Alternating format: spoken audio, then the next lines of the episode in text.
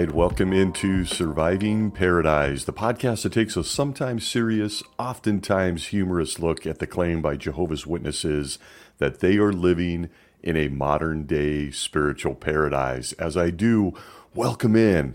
I'm your host, Stacy Bauman, former elder, ministerial servant, most importantly, a kid raised as one of Jehovah's Witnesses throughout the 70s and 80s. And a bit of a warning to start off each show. There might be some things here that trigger some people, and it's completely understandable. We try to have some fun, we try to heal, create some community. But this little show features my own brand of sarcasm, humor, and observation. Please know it is never meant to offend. And might I say, we should underline that, especially so after the year Jehovah's Witnesses have had in 2023.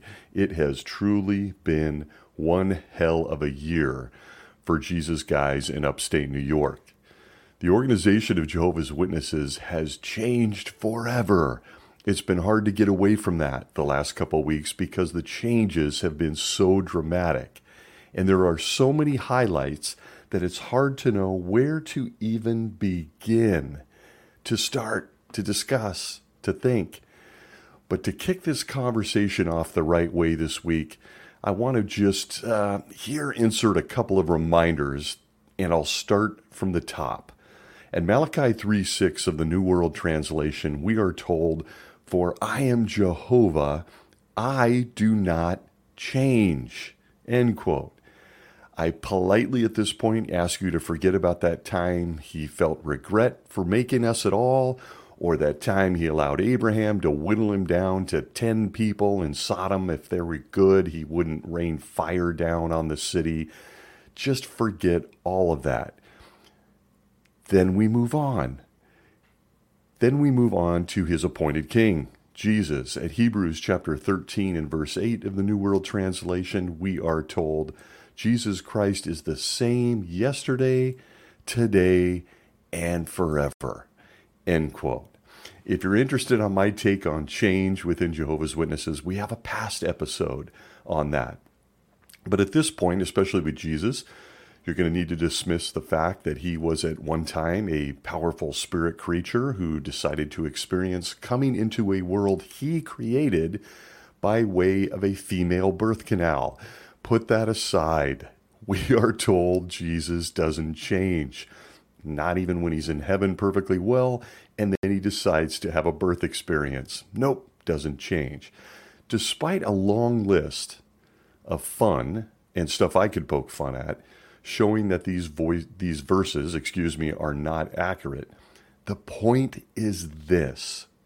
His organization since 1919 has been consistent about one thing. It's constantly changing. dramatically, I might add. And well, we spent our lives learning that he never changes. I just read the verses. But kick that power of observation and common sense to the curb as we launch into this week's episode. We have highlights. And while I was a little bit tempted to save this for an end of the year show, we're going to kick them off right here because each week brings more highlights. Consider a few. For the first time since May 22, 1980, Jesus decided to fire one of his earthly kings, Anthony Morris III, otherwise known as Tight Pants Tony. And I got to tell you at this point, I for one miss Tony. He made all of this so much more fun. But canning a king is big news in 2023. Why? We can all wear tight pants again, and apparently he no longer has the privilege of turning us all into hot dogs, all split open and burning on the grill, as he put it. Or at least we can't confirm his royal status, but what a huge move. we just don't know a whole lot more about Tony other than he was out in 2023, and that was a massive change among Jehovah's Witnesses. How about another? With the annual meeting that we can't stop talking about, Jehovah's Witnesses learn that they will no longer be turning in field service time, meaning that something we were taught was a gift of godly devotion given directly to Jehovah himself is no longer a gift Jehovah wants. He's not interested. He's exchanging those gifts. And I tell you, the repercussions of this one hasn't even begun to be felt yet or surface. Stay tuned. There will be fallout. But how about a third observation, again, just from 2023? Who isn't excited to learn that anyone on earth can now wait until the Great Tribulation is in full swing before deciding to be a Jehovah's Witness? I've never been more excited to hold off on the decision to be a witness until I see with my own eyes that Stephen Lett, Sam Herd, and the fellas in New York are the only religion left standing as Armageddon begins. Mm, sex, college, a career, here I come, but we will all be eagerly watching. No one is stupid enough to pass up living forever in a sweater vest on a plant based diet for the rest of their lives. And we now have the chance, if we just show up and switch teams during the Great Tribulation. You may have a few questions popping like what's the point of field service? What's the point of baptism? What's the point of the entire religion? Those would be very good, valid questions. And boy, were they big, big, big bombshells in 2023. But I continue with the highlights. Not to be overlooked is the fact that we got two new kings in 2023. Jesus has been busy in New York, and we have two new faces that will be judging the rest of us very soon. Two new guys that know that we ah, ugh, that apparently know about that extra drink you had, that you fall asleep at the meetings, or that you watch a little too much of that internet. And eh, never mind. Two new guys that will soon be reading your and my hearts and minds. Jeffrey Winder and Gage Fleegle join the fireball tossing ranks, and they come in strong in 2023, particularly with their talks at the annual meeting, where they explained how New Light works and that they don't have to apologize for it or any of the mistakes of the guys that came before them. Just to clarify, these two new royals were already part of the 144,000, so nothing has changed there if you're wondering. This doesn't change, meaning there's 144,002. No, rest easy. It's all the same. You can breathe easy. The math still works. But how about one more? Finally, the exciting news from Mark Sanderson that Jehovah is doing something truly unprecedented as announced this past week, he is releasing a, a uh, 32 page brochure called Love People, Make Disciples. To quote Mark, he said, This is truly a historic day for Jehovah's Witnesses. We have deepened our understanding of Jehovah's compassion and patience. Jehovah is dignifying us. He has confidence in us. End quote. He sure does, Mark. He sure does. Just don't ask him to handle the budget for this brochure. He seems to need money a lot. My early prediction is that this historic brochure will feature reminders that the end is coming any second now. That Jehovah sure is compassionate. Unless it's about things like child safety inside his organization, then the compassion just goes out the window. As you can see, I could keep going. Those are some of the massive, unbelievable things that happened in 2023, just in the past year. I think it's important to note here, at least I feel compelled to, and it's absolutely horrible. There's no words for it. It's important to note that Jehovah's Witnesses are also now seeing an uptick in violence, including a bombing in India just weeks ago and a mass shooting in Hamburg and it doesn't matter whether you're in or out, this is unspeakable. My stomach just hurts even talking about this. Innocent people falling victims to violence inside kingdom halls or conventions. And is really unthinkable considering the pain and sacrifices so many Jehovah's Witnesses have or had already suffered throughout their lives. to end like that, it genuinely hurts my heart. And foremost, condolences to those innocent people impacted by this. And secondly, if that's a word, it plays a role in what follows in this episode. I reeled off the absurd and I touched briefly on the painful. All in all, what a year for Jehovah's Witnesses. There are so many highlights we could cover, so many things we could talk about, but I hope I hit the best ones or the top headlines. Feel free to remind me of any life altering tr- truths or changes I may have missed this year. Jehovah's Chariot is on the move, and this podcast host fell off that chariot several years ago. so I watch from afar. But it's times like these that make thinking people ask a few questions. I am regularly asked two questions regarding my time as a Jehovah's Witness. One, the natural one, which I ask other people as well. What is it that woke me up and made me leave? What was it? What was my story? I love those stories. But the second one is a big one, and it's one we're going to unpack. And that is why won't Jehovah's Witnesses just leave this insane organization? And frankly, the first question is easy it's our story. But the second one is so damn complex. And it's that question that I want to tackle this week. There is really no way I could even begin to explain why each unique person stays inside a cult. Even with the absurdity I just had the pleasure of sharing from 2023, millions of people will continue on as Jehovah's Witnesses. Many won't even ask questions about what they've heard or seen. They'll just show up at the Kingdom Hall and keep on keeping on. And in the weirdest twist of irony, many don't even realize some, if not all, of the changes that happened during 2023. Do you realize you could approach a Jehovah's Witness today and some of them won't even know about the five or six things I made fun of at the opening of this show? And the year isn't even done yet. We've got time. There might be something better coming.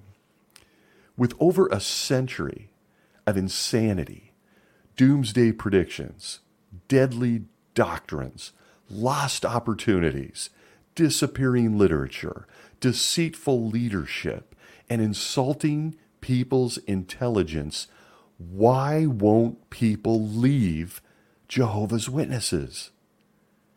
How can millions of people claim to loyally support the comical, ever changing teachings these guys roll out? I'm going to give you my three reasons, with the disclaimer that these are my observations as I do. I've had many, many sleepless nights wandering the earth asking myself the same question. It's especially hits home when you consider many of us have those we love that are still in, still obeying, still following, still tying that tie, still putting on that dress and rolling up to a kingdom hall. So let's dive in. I give you the three reasons I believe millions will continue to look at Stephen Lett and believe Jesus guides him, facial expressions and all. I'm going to click through these. The first one, I think, is probably the one most everyone realizes. It's a theme on this show. We've got past episodes on it because you can't get away from it if you're discussing Jehovah's Witnesses. And that reason is fear. Fear. A four letter word that lives in the belly of every Jehovah's Witness. And while it gets mentioned nearly every week, I want to explore why it's such a massive factor in Jehovah's Witnesses never leaving the organization. Outsiders tend to scratch their heads in disbelief after just a few minutes of watching any one member of the governing body say anything on camera. You can't believe this guy is in control of anything, from a lawnmower, much less a large organization of people. It's insulting. It's embarrassing. It's cringeworthy. An outsider can't believe anyone would believe this stuff, even other Christians or other Christian denominations who know none of this stuff is in the Bible. But they almost always discount the major reason why most Jehovah's Witnesses stay. And that reason is fear. And let me tell you, fear works.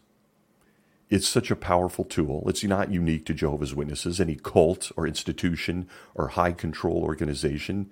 They use fear because it works. But it's not also obvious to the naked eye when you're watching them pile into kingdom halls or you're singing along to one of their new music videos. Fear is utilized by almost all powerful organizations as a means of control, and they hide it under the surface. And the same is true within the ranks of Jehovah's Witnesses.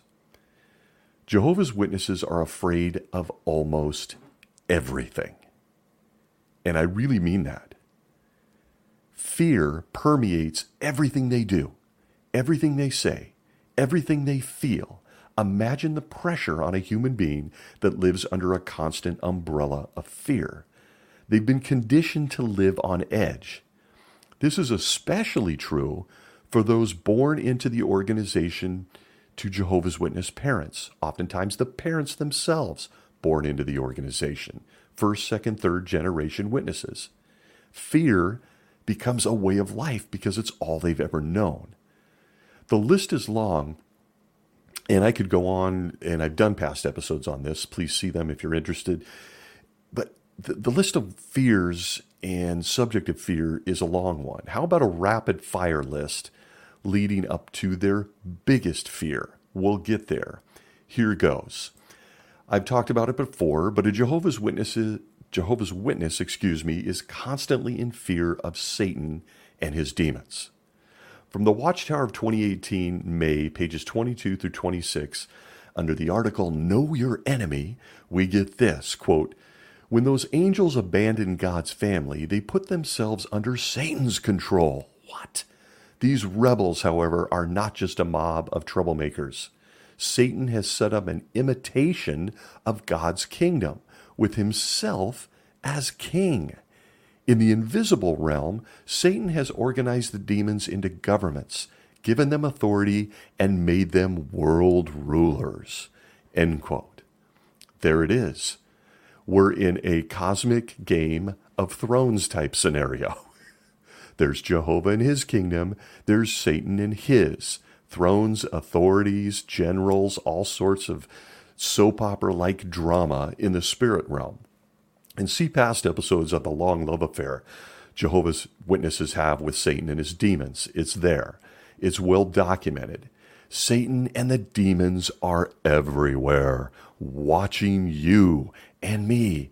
They run governments, every heavy metal rock band there ever was. They may even run a Walmart cash register. That's right, they're everywhere. And their favorite targets are those people taking a coffee break after a grueling day of standing next to a book cart.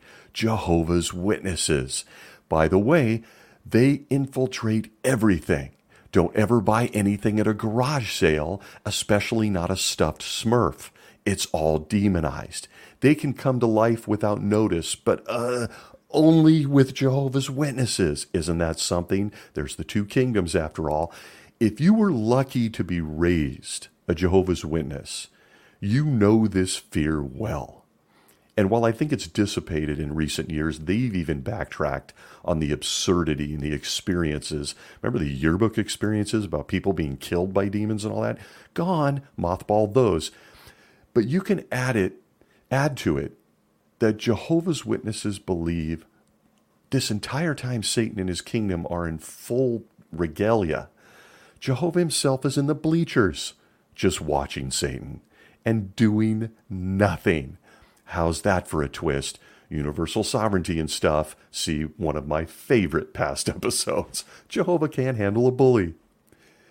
But a witness lives in fear that there are invisible spirit creatures all around them.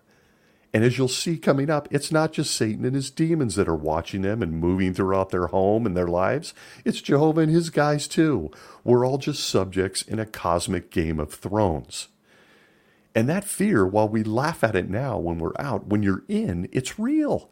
And it's especially real to kids who think the demons are under their bed at night. That's one of many fears a witness lives in.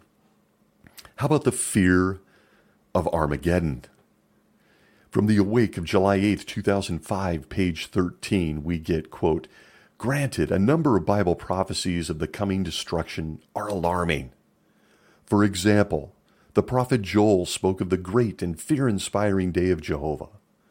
God's arsenal includes snow, hail, earthquake, infectious disease, flooding downpour, rain of fire and sulfur. That's my favorite.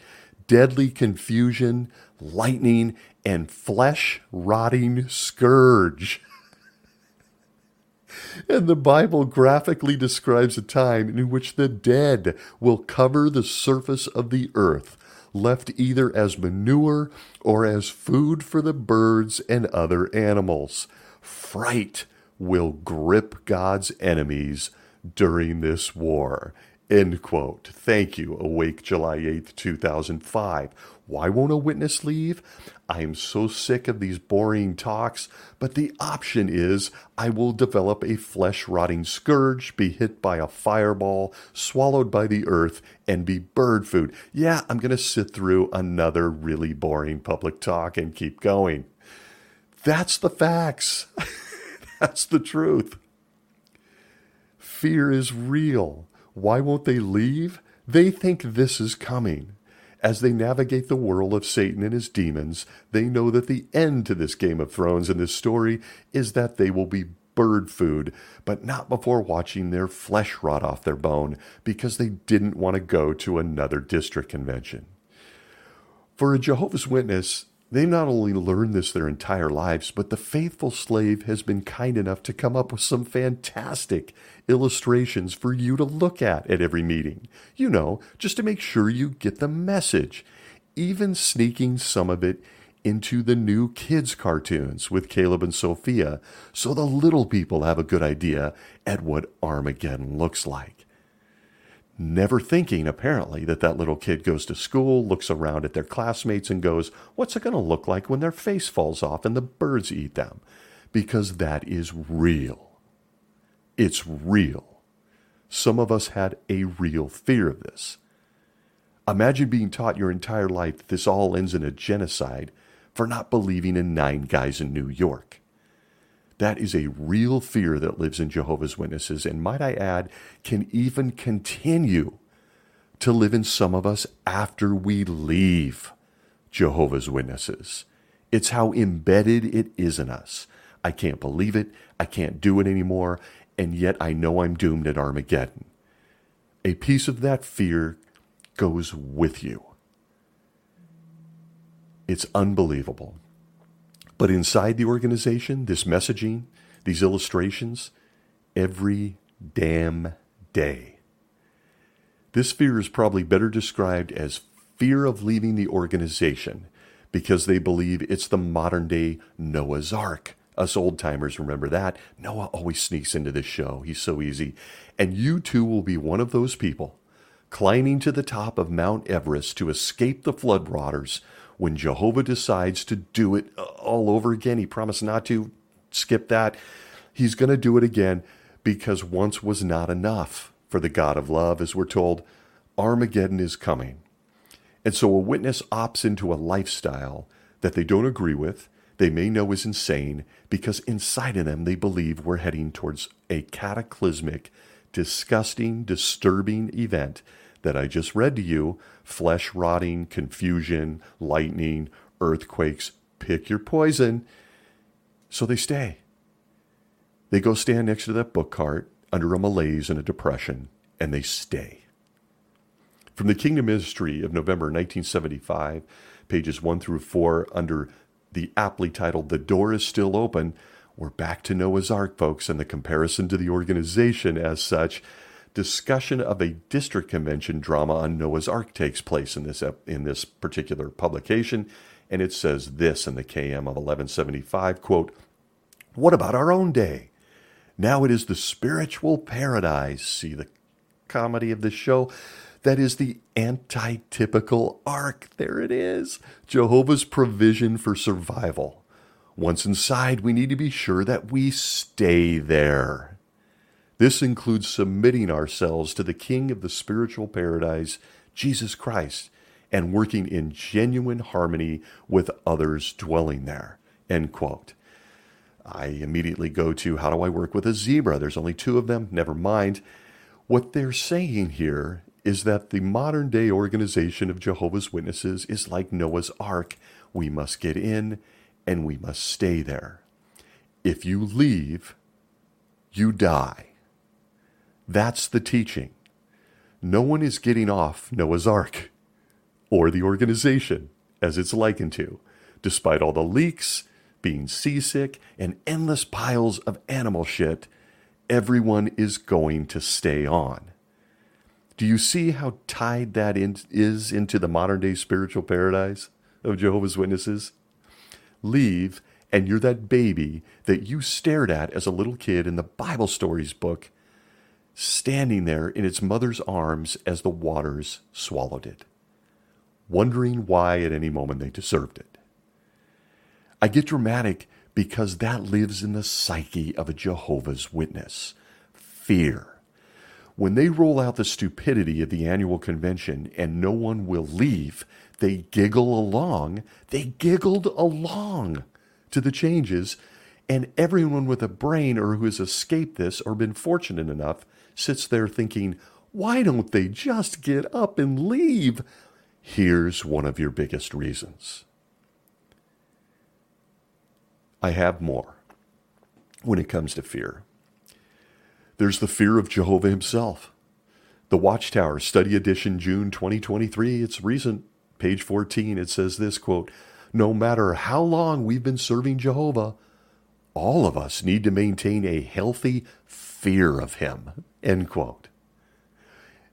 Quote picks up we're not born with a fear of Jehovah. We must cultivate it.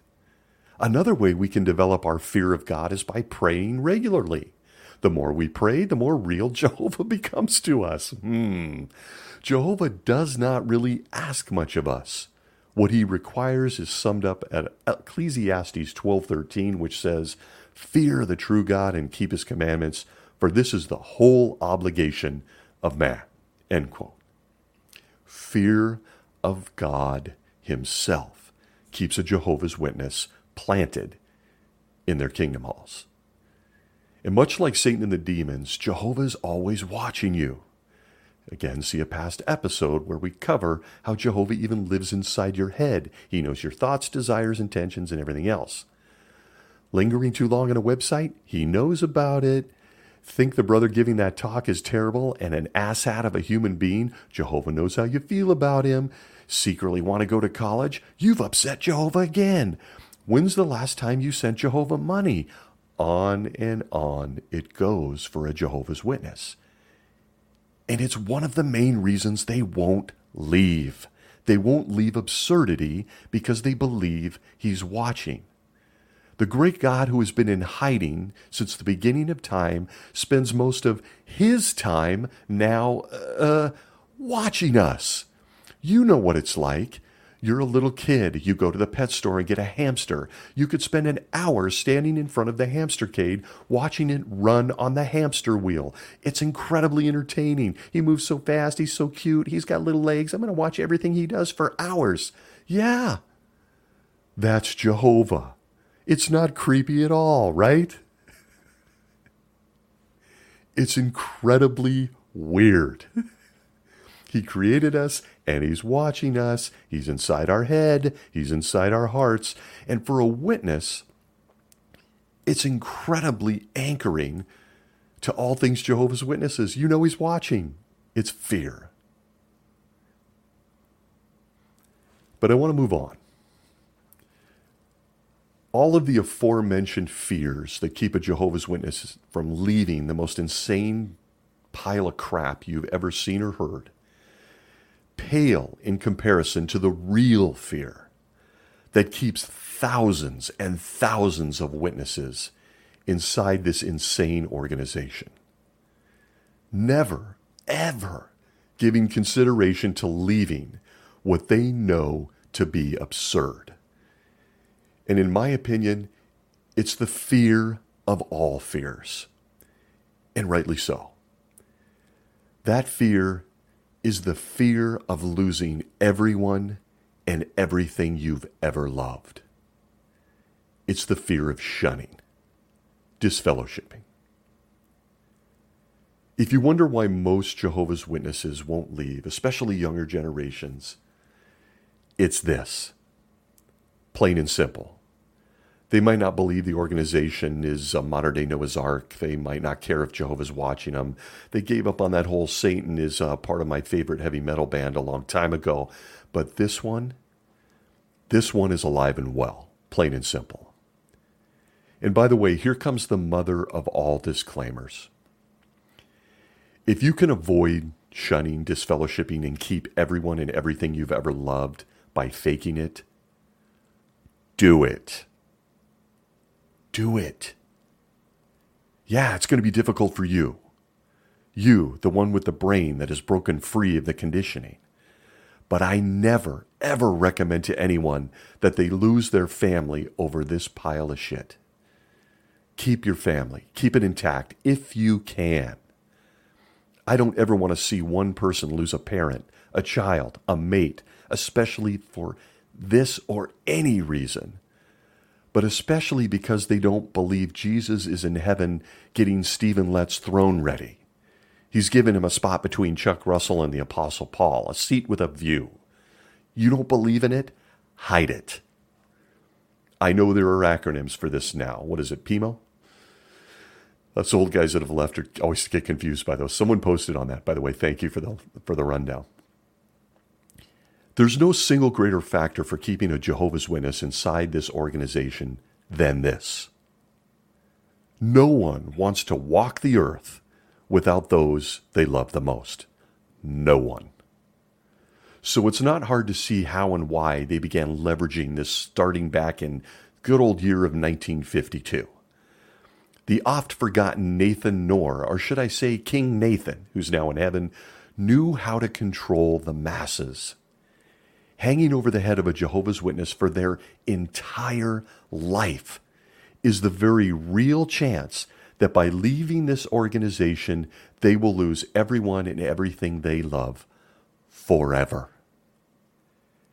It's unfathomable. And it's become so widely understood and accepted that I believe our minds have even learned to accept it and move on because it's so utterly painful. But it's not just the fear of losing everyone and everything you've ever loved, it's also the way the very people you love the most might view you if you leave this organization, and how your absence will actually affect them. Don't underestimate the power this holds over Jehovah's Witnesses and what keeps them there. First, a Jehovah's Witness stays inside that kingdom hall because the leadership of Jehovah's Witnesses requires that people will view you a certain way, even if you do decide to leave the organization. And most people would rather stay and avoid this and fake it than put up with what I'm about to share with you how people will view them as a person. And who can blame them? Not me if you can stay and keep your family and fake it and navigate it, turn it into a game, if you will, whatever it is you have to do to keep the ones you love, do it. Imagine a person, a Jehovah's Witness, whose mom views them as mentally diseased, as told to Jehovah's Witnesses in the Watchtower of 2011, July 15th, pages 17 and 18. Imagine what that feels like to someone. How's that feel? Worse than faking it all and sitting in a kingdom hall singing from the new songbook for the rest of your life? Worse than standing next to a book cart bored to tears? It's very real. How someone who leaves is viewed keeps many in. And you may be wondering, how bad is it, Stacy? I mean, I don't know. I don't study. I've been out a while. I don't care. But I still can't believe they sit through this annual meeting. They stay. Let me give you an idea of what this organization has taught people on how to view those that leave and why many won't. I'm going to go back a bit here, but it sets the tone. The Watchtower of October 1st, 1952, the year it all got rolling under Nathan Knorr, we were told this quote, We must hate the disfellowshipped person in the truest sense, which is to regard with extreme, active aversion, to consider them as loathsome, odious, filthy, to detest. End quote. That's in print. Many simply can't live with the idea of their parents, the people they love most on this planet, or maybe their children, viewing them like this. To detest them, they're loathsome, to feel aversion at the sight of their face, to hate them. This was taught by God's loving organization. And most Jehovah's Witnesses would rather stay than be seen as detestable by the very people that gave them life. But then there is how the remaining Jehovah's Witness is impacted, oftentimes a parent, a sibling, a mate, or a close friend. Can you imagine putting someone you love through this kind of pain without any end in sight? No guarantee it even will end. Well, they got that covered too. There's the person who leaves who's seen to be filthy and disgusting just because they don't agree with guys in New York. They haven't done anything. Or maybe they did. Maybe they slept with someone they loved. Maybe they got a college degree. Maybe they took blood so they could keep living. You're supposed to detest them. But what about the people that are supposed to do the detesting? The people that are left behind if someone does leave. This also impacts someone who wants to leave because they know how it's going to impact the people that love them that stay. The Watchtower of 2021, September, page 27, relates to us this doozy of an experience. Quote, after his son was disfellowshipped, a brother named Luke admitted, I blame myself. I had nightmares about it. Sometimes I would cry and my heart ached. Elizabeth, a sister who faced a similar situation, agonized, what did I do wrong as a mother? I felt that I must have failed to inculcate the truth in my son. Esther, whose father was disfellowshipped, says, I cried often. I constantly worried about his well being. I even had panic attacks. End quote. I love you, Mom, Dad. You'll never see me again or your grandchildren. And I know you live in a permanent state of pain and anxiety, knowing that Geoffrey Jackson has a special fireball with my name on it. My skin's going to cave in. I'm going to rot away to the birds. But, well, uh, never mind. I'll fake it. I don't have to turn in field service time anymore, so, so I'll wing it. I'm going to stay. I can't bear the thought of you aging in so much pain. And they do it. Lots of them. My Pimos, I hope you're out there listening. Lots of love and hugs to you. Lots. To sit there and endure this BS because you, in a strange twist of irony, are the loving one. Loving people who will hurt if you leave. It's such a loving arrangement. Nah, it's by far the number one fear that keeps Jehovah's Witnesses from leaving the absurdity. Period. It's number one.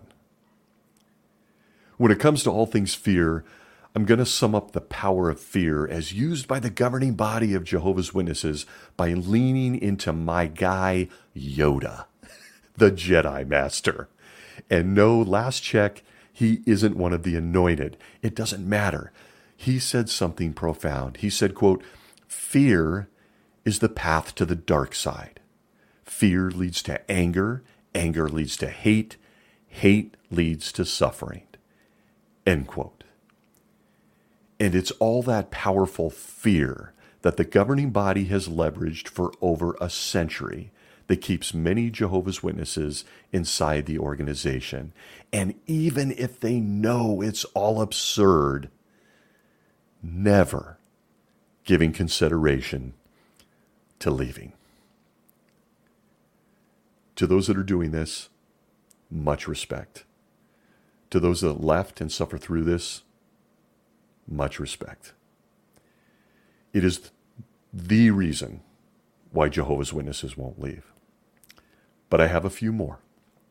A few more that may impact more of the minority. I don't even know if that's true. I have no means by measuring that, just my opinion. But I want to cover a couple more reasons why a witness won't leave after Stephen Lett gets up there and says that babies are enemies of God. They, they don't stand up, they don't walk to the door, they don't leave. Why? I want to give a second reason. I covered fear, number one. Number two, my second reason most Jehovah's Witnesses will never leave this organization is a little thing called sunk cost fallacy. If you're not familiar with the term sunk cost fallacy, allow me to share just briefly from the Oxford Dictionary. It says, the phenomenon whereby a person is reluctant to abandon a strategy or course of action because they've invested heavily in it, even when it is clear that abandonment would be more beneficial. Sunk cost fallacy impacts Jehovah's Witnesses. I'm sure you know where this is going. If you wake up from a life spent in servitude to a publishing company, you face some very painful realities and decisions that need to be made. There are many, and I do mean many, Jehovah's Witnesses who have serious doubts sitting in kingdom halls this morning, or now realize that at best it's a publishing company with some inept guys at the top, or at worst that it's a full blown cult. They know. And armed with that knowledge, they tie that necktie and they slip into that dress anyway. They continue on to the kingdom hall. They continue to go to conventions. They pray. They stand next to a cart and they watch JW broadcasting. The governing body has trapped millions of good people by getting them onto the hamster wheel and keeping them there for decades of their life. To even think about jumping off the only spinning wheel they've ever known seems impossible for millions of people. They can look back and remember every sacrifice they've ever made for this organization. They've fully invested in this fever dream. They still want their koala bear, their mansion by a waterfall. They want to see their resurrected grandparents. They're in it to win it. And most of the folks that have made that decision, the decision to stay and never leave because of sunk cost fallacy, tend to be elderly older ones, or those of us with tenure. They're part of a unique generation that believes they really truly have nowhere else to go. Do you know how sad that is to say? How painful? They hold on to the hope that maybe there's a shred of truth in this crap. And they've made too many sacrifices and painted themselves into the corner known as Jehovah's Witnesses, and they don't feel like they can get out. This can be so difficult for the younger generation to grasp or understand, but if they choose to stay, they will.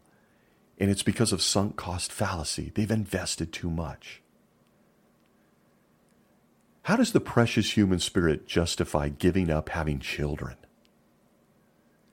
How about the thousands in lost income? How about giving up on your dreams? If you have the answer, you can solve one of life's most bitter psychologies sunk cost fallacy.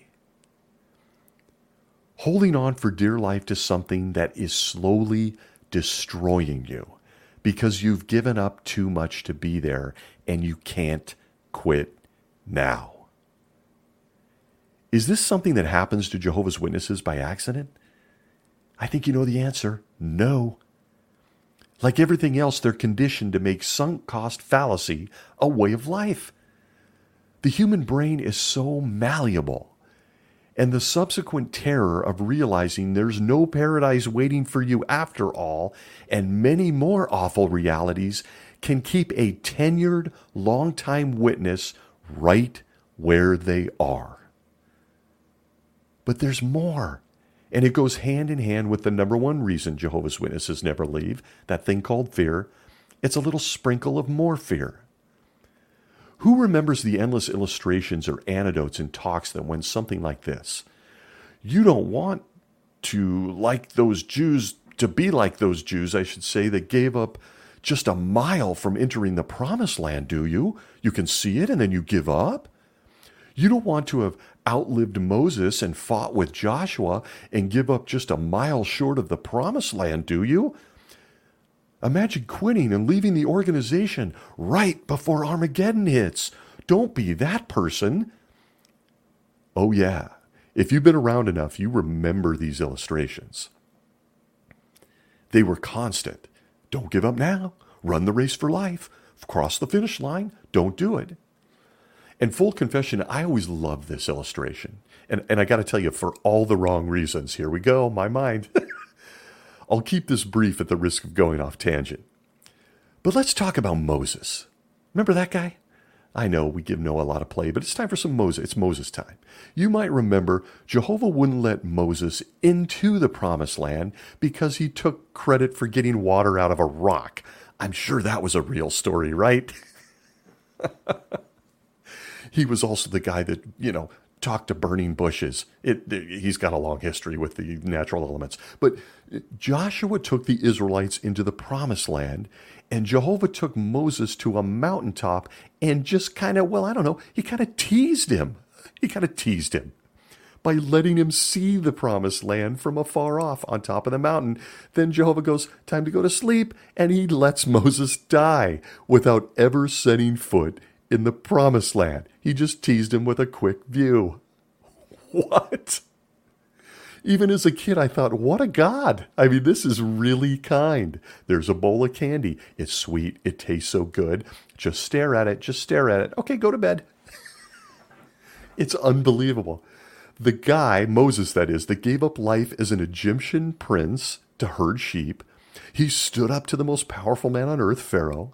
He, uh, you know, got involved with these thing called 12 plagues. He endured decades of bitching and moaning. He split seas open. He, there were some golden calves he had to deal with. He set up a copper snake and a whole bunch of other things in his long service to Jehovah God. He spent his entire life in service to that God. And then that God says, uh, You took credit for that water thing. He took him by the hand to a mountaintop and showed him the land he had spent his entire life working to get to. But no, no, no. Moses never made it. Nap time. And when I look at that story in this subject of sunk cost fallacy, it's such an appropriate story for any of the Jehovah's Witnesses consumed with this dynamic of sunk cost fallacy. All the sacrifices, all the pain, all the lost time, only to see a paradise earth uh, um, in Watchtower illustrations. Many will never consider leaving the insanity of this organization because, well, uh, They've wasted their lives. And this just has to be the truth. Something I invested in has to be true. Something, anything, something. Like Moses, popped up on a mountaintop, looking at it off in the distance. I promise you it's there. I promise you it's there. But, well, you're not going to make it, bud. Sunk cost fallacy.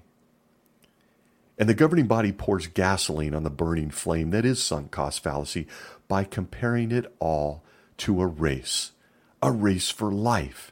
Never mind that this race appears to have no ending. Dismiss that point. But who can forget stuff like this? The Watchtower of 1991, November 1st, pages 13 through 18, running the race with endurance, feeds the mind of a Jehovah's Witness that's been sitting in that kingdom hall for decades with this quote, we're in this race of endurance to gain the prize of eternal life. If our endurance peters out just because the race is somewhat longer than we expected when we started it, we shall fail when we are close to gaining the promised reward. Make no mistake. End quote. In other words, you're an old time witness there who started as a kid whose feet couldn't touch the Kingdom Hall floor, and now you're an old guy with gray hair. I can relate. If you give up or leave now, you're dead. And you've come so far. You've trained so hard. You've given up so much. Don't quit before the race ends.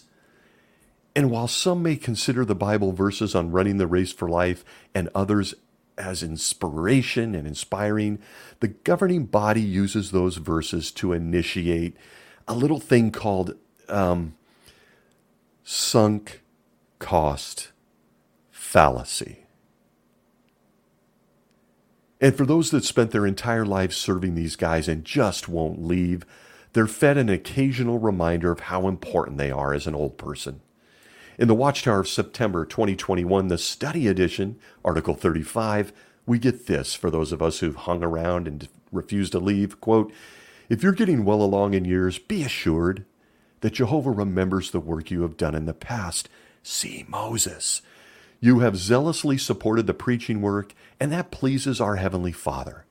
You have endured trials, even heartbreaking ones, upheld the Bible's righteous standards, carried heavy loads of responsibility, and trained others. You have done your best to keep pace with Jehovah's fast moving organization. You have supported and encouraged others as they pursued the full time ministry. Jehovah God loves you very much for being loyal. He promises that He will not abandon His loyal ones. He gives you this assurance until your hair is gray, I will keep bearing you. So do not conclude that in view of your advancing years, you no longer have an important role in Jehovah's organization. You most certainly do. End quote. Thrown in by me, see Moses. His history is long. Didn't matter. In other words, don't let everything you've already invested in be for nothing. Please stay. And the reinforcement for aging Jehovah's Witnesses keeps them there in the organization with nary a thought of leaving. The reality of looking in the mirror and seeing crow's feet and gray hair, that time is not on your side, it hits hard. I mean, it hits you damn hard. It keeps many Jehovah's Witnesses in the organization.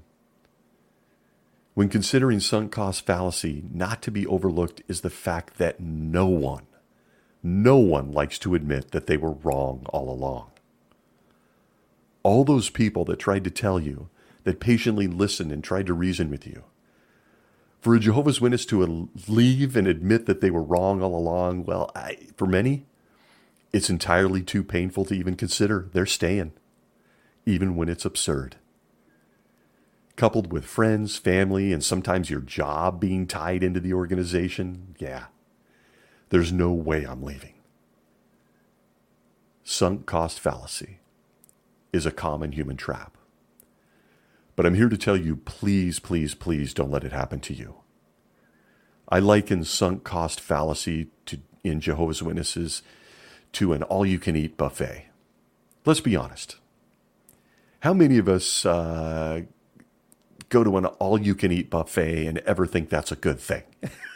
or healthy for that matter? Look, we're all guilty. I'm there. I'm there for triples and thirds, triples and quadruples. I, I want more. But how many of us ever think that's a good thing? I've been to some ridiculously overpriced buffets, and even those featured a lot of cheap filler foods. But with buffets, once you've paid, you think you have to get your money's worth. You know the feeling. You know what I speak of. I paid 20 bucks for an all you can eat buffet. I need to eat enough food to make that worth it. And your diet goes out the window, and you just keep eating. What's this? Crawdads laced in yogurt? I'll have some. Whatever's on that menu, you'll keep eating. Plate after plate. After that first plate and that 20 bucks, you're in too deep. So bring on the second, bring on the third, the fourth, the fifth, and bring on dessert. Sunk cost fallacy among Jehovah's Witnesses. I've invested too much, I can't leave. It's a very real thing that keeps people in there listening to those idiots that you saw at the annual convention. My third reason that Jehovah's Witnesses simply won't leave this organization is likely to ruffle a few feathers, may even offend some people. I'm here to tell you that I recognize that. I'm here to tell you it was a hard reality for me. I'm here to tell you I'm not super happy about saying it. But my third reason many Jehovah's Witnesses won't leave this organization is a simple one laziness. Laziness. I get it. I know it sounds controversial, but in my, my opinion and my observation, it's more than true. I know calling anyone lazy will come off as controversial, maybe even insulting. I don't mean it that way. It's not meant to. And to prove my point, I'm going to throw myself under the bus right here. I too, even as an elder, was a lazy Jehovah's Witness. Here's a very personal example. You ready? I had no interest whatsoever in learning anything, zero, having to do with the blood doctrine. Couldn't care less. Didn't care. Slept through it all. To me, it was as simple as we can't do it. Got it. Okay, don't need to understand why. It was just that subject. And for whatever reason, I never looked into the whys. Never looked into the whys. I left in my 40s. Imagine that. You talk about the height of laziness. Imagine this you, or in this case me, being told to carry a card that signs my death certificate. I just accepted it. I giggled as I signed it. I got other people to witness that in my advance directive in the Kingdom Hall. What a night that was after the service meeting. I slip it into my wallet and I never, and I mean never, take five minutes to understand where it all came from. Guilty. Guilty as hell. That was me, this podcast host. Lazy.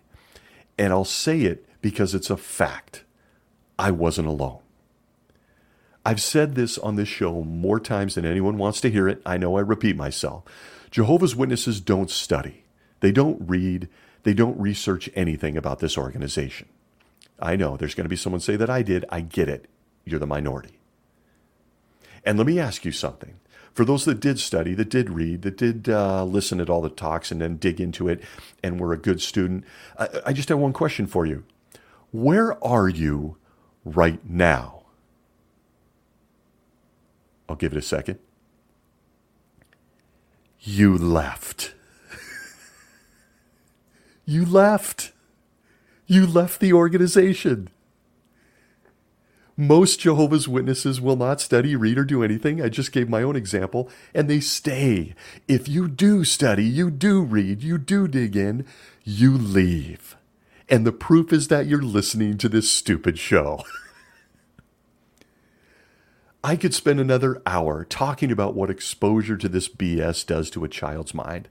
But you've heard it all before in this show on Paradise. Whether you want to blame it on the conditioning a dub is exposed to or even genetics, most Jehovah's Witnesses accept what they hear at a meeting or convention and they obey. I know this may be uncomfortable to hear. Look, it was for me. But be honest with yourself. How much did you study as a witness? The question I always t- ask eh, an argumentative Jehovah's Witness is Have you read the entire Bible cover to cover even once? The answers are almost always shocking. People that have been in for decades. It's incredible.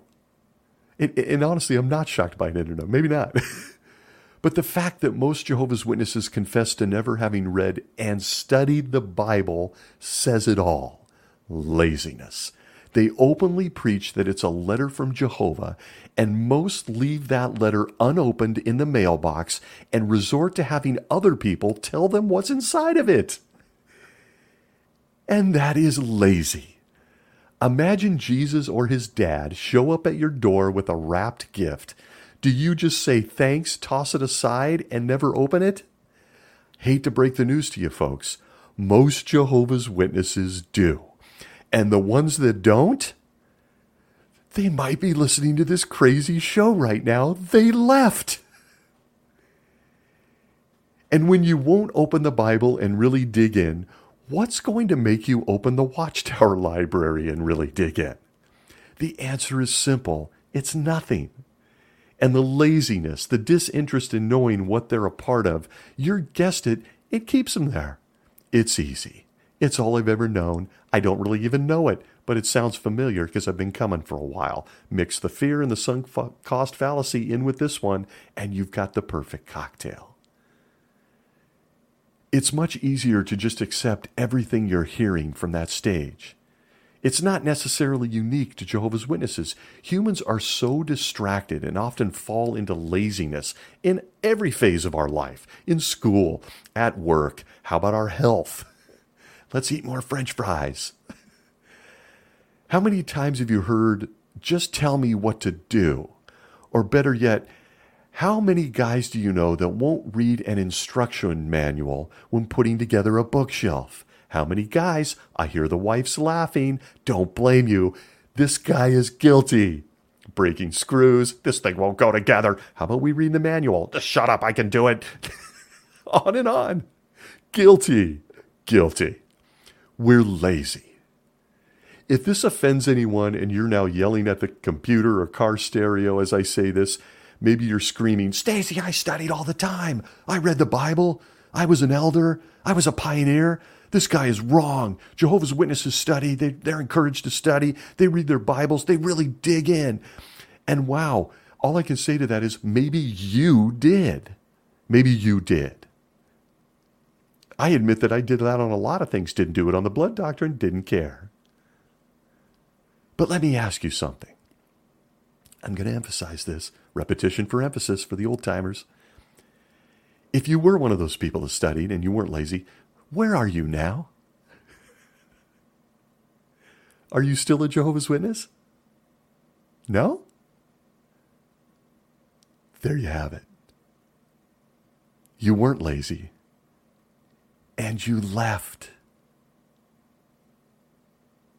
It's crazy how hard that fact can hit home with us. It's really odd, but in my case, I wasn't really susceptible to the fear I did have a fear of Jehovah disappointing him. I was a fatherless boy, I admit that. I never really even considered sunk cost fallacy. But but this thing, this laziness, well, ah, folks, eh, guilty. that was me. I almost studied nothing unless I had to prepare a part for it. Not in depth. That's why I stayed and never left. I was a cog in the machine a cog that only studied for my meeting parts and my talks or my shepherding call. I was lazy about researching above all else, above all else, the organization's history. I had never even been to Brooklyn Bethel at the time. I was lazy about something I claimed was my entire life. And it wasn't until I left that I realized I didn't know anything. Nothing. And then it all changed. It was tossing out laziness that changed my life. I flew all over the planet. I went to Pittsburgh and dug around. I got some super cool pictures at Chuck Russell's pyramid grave, which upon just seeing them break me out in laughter. I pored over documents, including legal documents, last wills and testaments, the UN, United Nations documents. I pored over newspapers from the 1800s and the SEC filings. I went to Brooklyn Bethel, eventually, multiple times. I read every crusty old Watchtower publication I could get my hands on. But the single most important move was getting off the hamster wheel schedule and killing a lifetime of laziness. Laziness that caused me to just accept everything I had ever heard. And of course, I went bonkers. I went bonkers as I discovered all these truths. I tried to tell everyone close to me what I'd found, what was in print, and was amazed that I could speak to people and show them things from the Watchtower publications in print, and they still wouldn't look any deeper or study or maybe just even read their own Bible for the first time, even when they were a 10 year plus elder. And yes, that happened to me. I could show them, and they didn't want to see it. They wouldn't dig deeper. And guess what? I'm out. And they're still there. They would never consider leaving. I'll give you a personal example from someone I loved and was very close to. He couldn't accept this. This was someone that was a very, very close friend of mine. Uh, incredibly lazy. I'm sorry. That's I threw myself on the bus. I'm just going to be blunt. He was incredibly lazy. I, in many ways, I don't really ever view him as being a witness, other than he hung around it. But he couldn't accept that I had left the organization. For a, for a short time, continued to talk to me. He also was someone that has never read the Bible. I doubt he has to this day. Despite being my exact age, and most certainly he never studied. In fact, at one point, my girlfriend, after we'd left, asked him and his wife to attend my birthday party via social media. The wife scolded my girlfriend for inviting them. They don't celebrate birthdays. Little did my friend's wife know that my girl was a graduate of Bible school, and when she asked why they don't celebrate birthdays, the wife couldn't answer her because she didn't know the answer. She didn't know. She'd never read the Bible, much less understood the doctrine. Soon after, trying to keep it simple and encouraging him, that's all I would ever do, is encourage him to go do research in his own publications. I did at one point show him in person the Watchtower of 2010, February 15th, pages 15 through 16. And by the way, I highly recommend you check this one out, by the way. I find it to be a classic.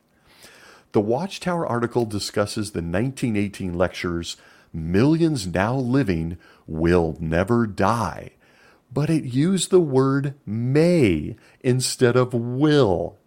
Despite the fact that centimeters away on the same page, right next to the paragraph, is a scanned image of a newspaper advertisement of Judge Joe, where he uses the word in the title will millions now living will never die.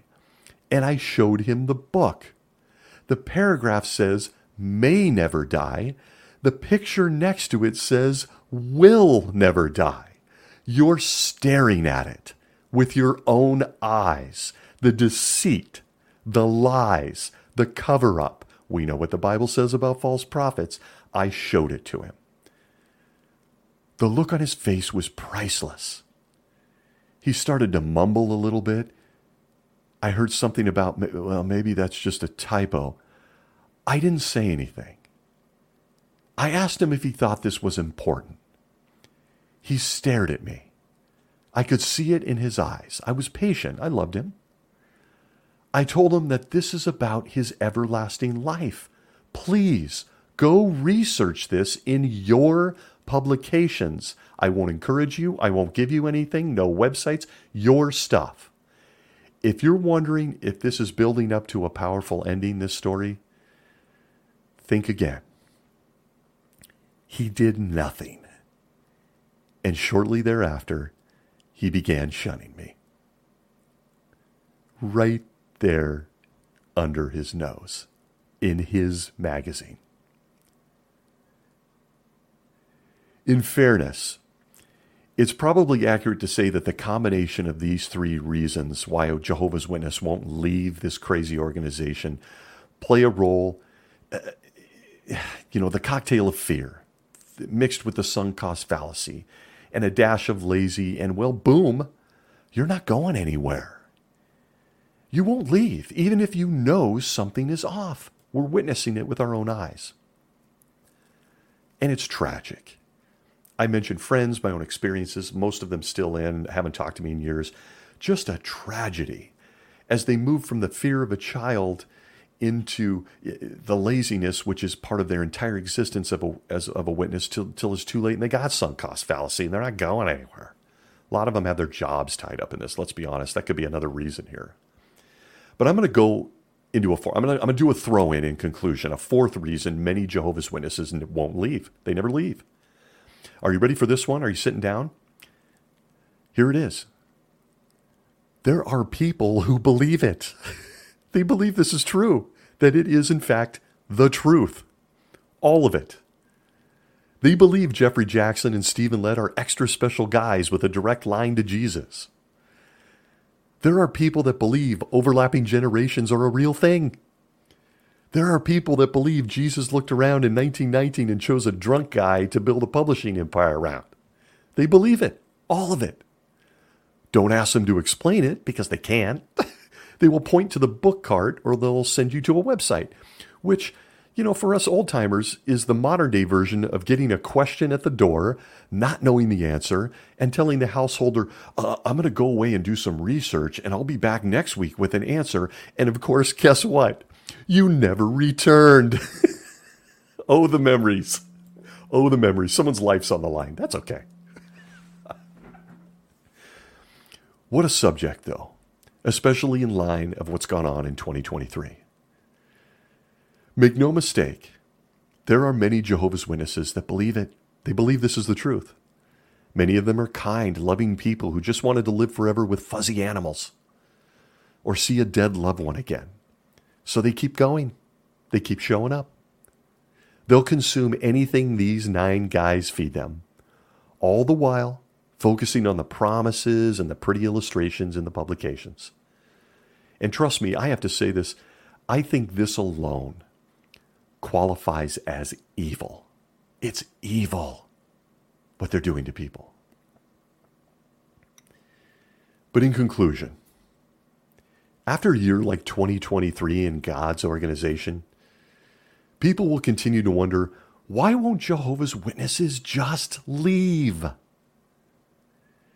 The answers are complex, and I've barely done the subject any justice here. But as I do, it reminded me of a quote from the physician and the writer Havelock Ellis. You know I love my quotes. He said, quote, All the art of living lies in a fine mingling of letting go and hanging on. End quote. For those of us that left Jehovah's Witnesses, we let go and we left the lies. But I encourage everyone listening to hold on.